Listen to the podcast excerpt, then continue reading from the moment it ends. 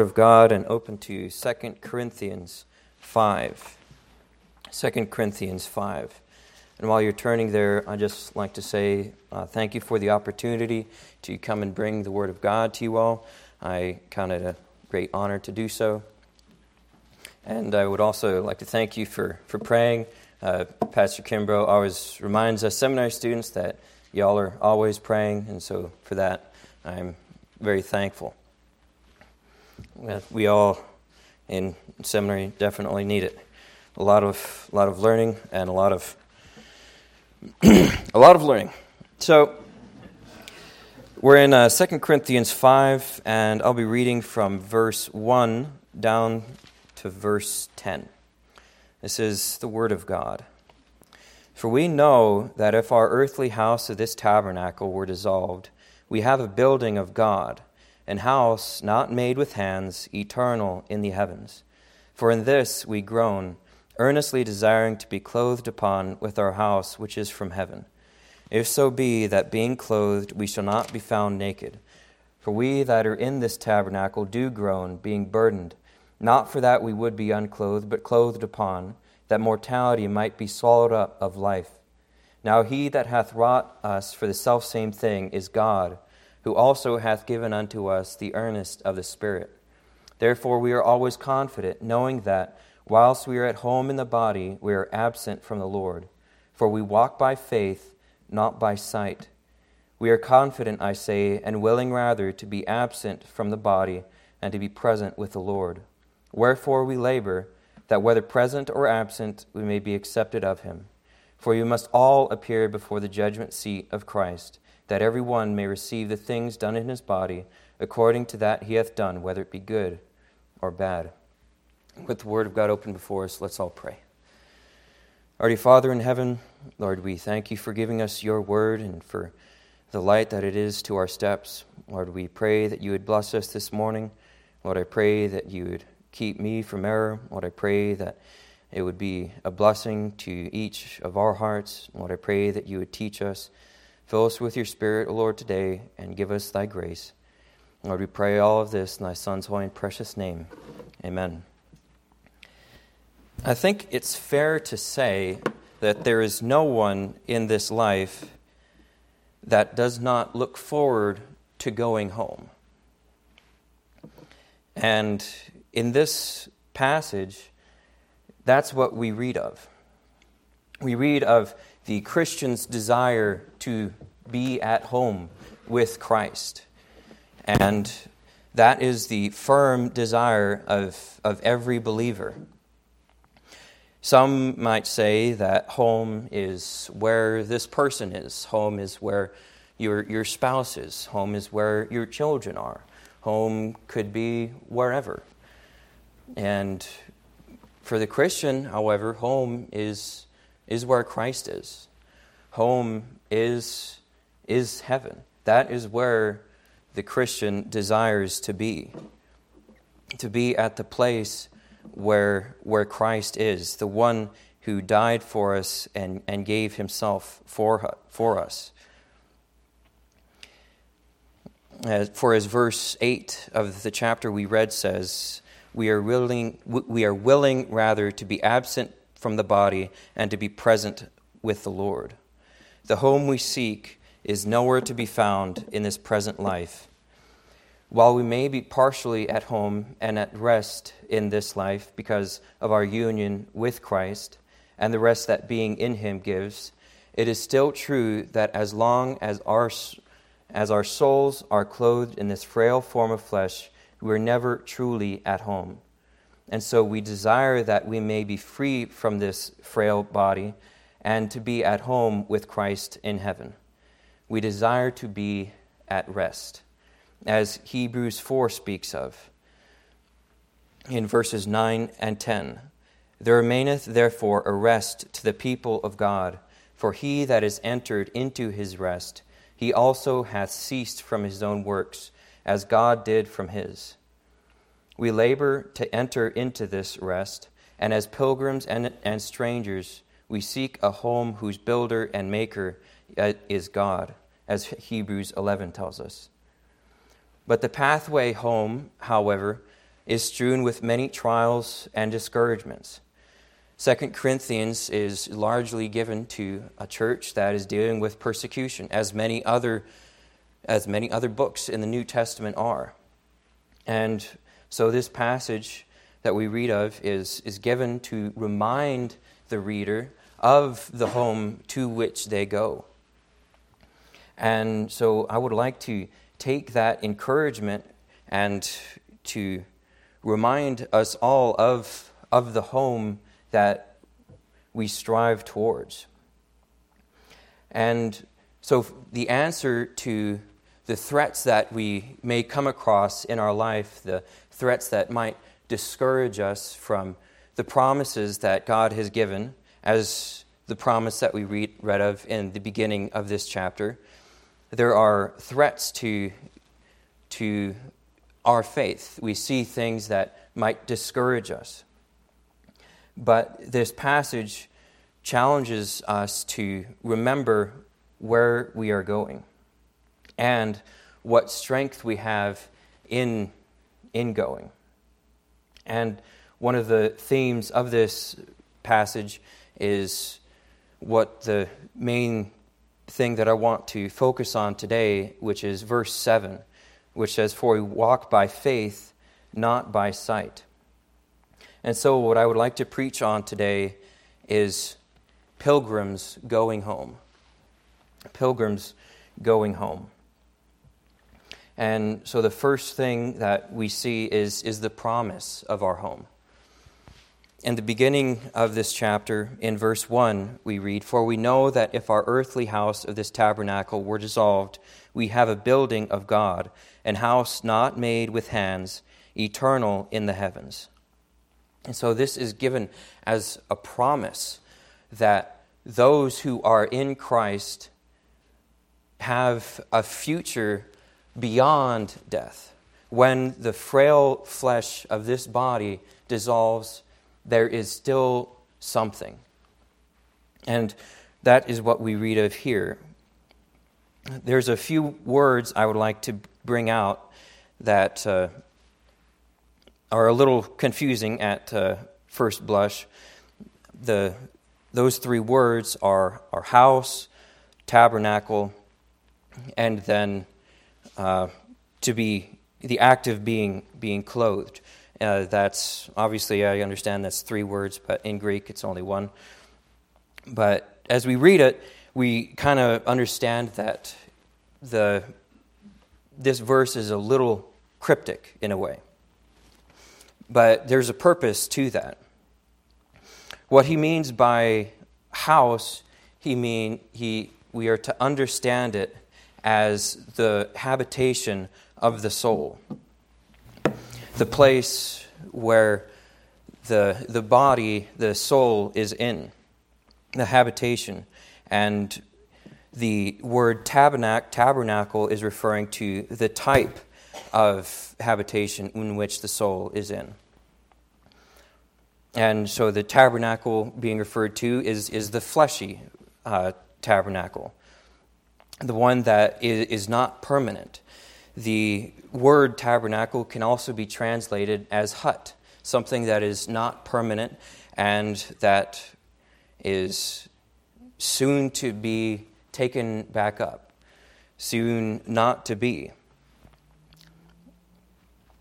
And the alternate of, of the tabernacle, the thing that we look forward to, is an house not made with hands. And so we can read this verse as For we know that if our earthly body, body of flesh were dissolved, we have a building of God, a body not made with hands, eternal in the heavens. One thing I would like to point out, however, is that there is a reason that it wasn't writ- written this way. And the reason is this the apostle isn't just talking about a state of the soul, the scope of this text is much broader. He is also making a re- reference to a locality, the heavens or, or heaven. In John 14, verse 2, Christ tells his disciples that in my Father's house are many mansions. If it were not so, I would have told you. I go to prepare a place for you. And so, this is the promise that was first given to the disciples. And so, when we read of the building of God, it is not just the state of the believer after death, but it also includes the place that Christ prepared for those who are washed in the blood that he shed on the cross, the place where Christ is and that is our eternal home. It is a place where burdens are known no longer and that mortality is swallowed up of life, a place of final rest. And this place has been promised to those who believe in Christ. As soon as we breathe our last, we will be, as verse 2 puts it, clothed upon with our house, and the burden of this flesh will be no more. We will not be in, in some limbo state, as some people try to explain it as, nor will we be in a state of purgatory apart from Christ, where we have to endure further cleansing. After having been unclothed in the flesh, after, having, after, after death, we shall be clothed in a heavenly garment, a heavenly kind of body. And we can only remark that we do not know what we shall be, but we know that we shall be like him, for we shall see him as he is. We cannot understand exactly what this verse is talking about, but we know that we will be free from the burdens of life and we will be free from sin. And so the struggle with sin will be no more. That struggle will pass away along with the earthly house of this tabernacle. And so we earnestly desire to be clothed upon with our house, which is from heaven. But a second thing we see from this passage is the pathway home. The pathway home for the Christian, for the pilgrim, begins with a work of the Spirit. Look down at verse 5 of, of chapter 5. Now he that hath wrought us for the selfsame thing is God, who also hath given unto us the earnest of the Spirit. The pathway is begun by God, by a working of the Spirit in our lives. And that's the beginning. But there is the continuation as verse, verse 7 For we walk by faith, not by sight. And as we continue, as we continue walking, it is also continued by Christ, by God. For we walk by faith. What it means when it says, For we walk by faith, not by sight, it is drawing attention to the fact that it's not about our own ability that progresses us along. It is not about our ability to navigate the struggles of life. It is about looking to Christ in faith and, and his ability to, to lead us on. And this is an extremely comforting fact because we are only human. We are not omnipotent. But we know of one that is, that knows all of our life, knows all of what we will come across, and knows all of the burdens, knows all of the happy times and, and the bad times. And we trust in that. But we do not trust as, as the atheist does, that trusts to themselves only to, to guide themselves in their life. I can remember coming across in, in Maine a, an atheist who, who asked me, Why don't you all trust yourselves? Why don't you admit that what you're doing is, is of you? And I responded, Because I, I, I thought, well, that's because of. Pr- if I said that, that would be all pride. Because even the atheist has to admit that what they are, what they have, is not from themselves, even from their own worldview. It's by chance that they have every talent that they have. But for the Christian, we know that everything that we have, every talent and every gift is from the Lord. And one of the greatest gifts that we have been given is, is salvation, the, the gift of the Spirit, as verse 5 says. And that working of the Spirit in our lives shows us what God is doing in us, leading us along. We see the working of the Spirit in our lives to awaken us to the, to the sin that is in our lives and gives us the strength to fight against it. And so, in walking by faith, not by sight, it enables us to accomplish things by, for Christ and, and through Christ, as the, the patriarchs did, as is shown in Hebrews 11, that they walked by faith and not by sight, as Abraham was, was commanded to go into a country that he knew not of, and, and God brought him through it. And also, consider, consider Samson, even, who was commanded by God to, to be a judge over all of Israel.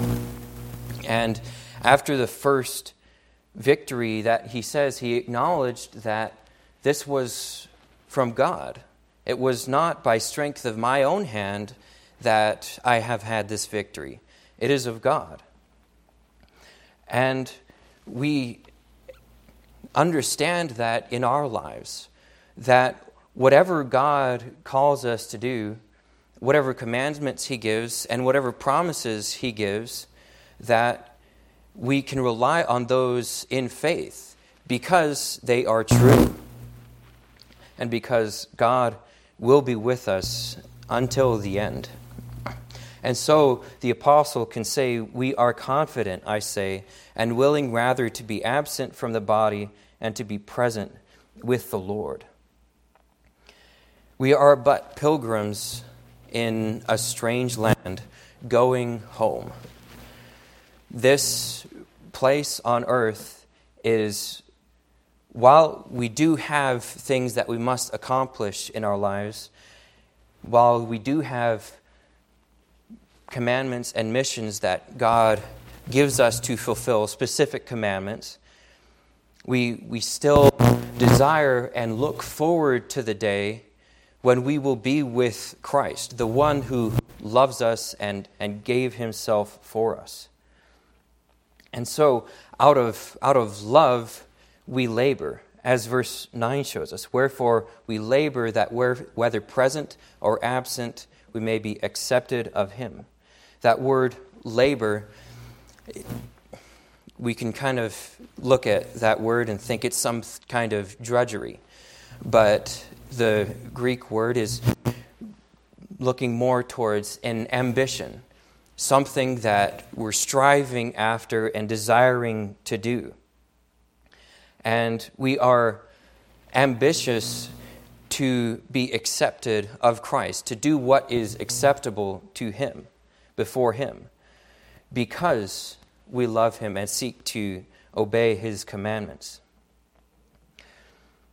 But also, we have to come to the understanding, as verse 10 shows us, that we must all appear before the judgment seat of Christ that everyone may receive the things done in his body, according to that he hath done, whether it be good or bad.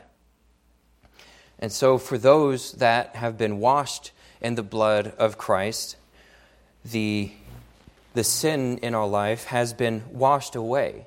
And while at the judgment seat, there may be a recalling of what we have done it will be forgiven. It will be pardoned only through the blood of Jesus Christ that washes away all of sin. And so, this is the, the pilgrimage of all Christians that of, of all Christians. The path has been begun by Christ who, who gave his Spirit to us and, and has filled us with it and continues us on. gives us the strength to obey His commandments, to do what He has called us to do. So whether it is like, like David, who, who stood before Goliath, who where if one was using only sight, would have said that there is no way that David could have had victory over, over Goliath. That's what walking by sight would have said. Walking by sight has a view towards our abilities and not towards what, what God can do through people that walk by faith and, and trust in Him to work abundantly more than what we can ask or think. And so, for each of us, we must always remember the home that we strive towards and we labor towards. The, we desire to receive that well done, thou good and faithful servant. We, we desire to be at home with Christ, at that final rest. And so let us all take courage in, in knowing that where we strive towards, we strive not towards a defeat. We, we do not, the end goal is, is not emptiness, as the atheists would try to say. It is not some mindless wandering of unconsciousness. It is going towards home, towards where we truly belong with Christ. And so may we all take courage in that and in knowing that God will strengthen us as, as we walk by faith and not by sight. So I will close in a word of prayer. Let's all pray. Our dear Father in heaven, Lord, we acknowledge that we are weak vessels and Lord, we are nothing in your sight. But Lord, we thank you that you work through weak vessels and that you, you guide us along our life and you strengthen us. Lord, we pray that you would guide us in our lives and help us to remember where we are going. We are going to be at home with you. And we are not to be desirous of staying here. Lord, I pray that you would help each of us to count all as loss and to seek to be absent from the body and, and present with the Lord. So, Lord, I pray that you would bless us today, help us to love and honor you. We pray this in thy Son's holy and precious name. Amen.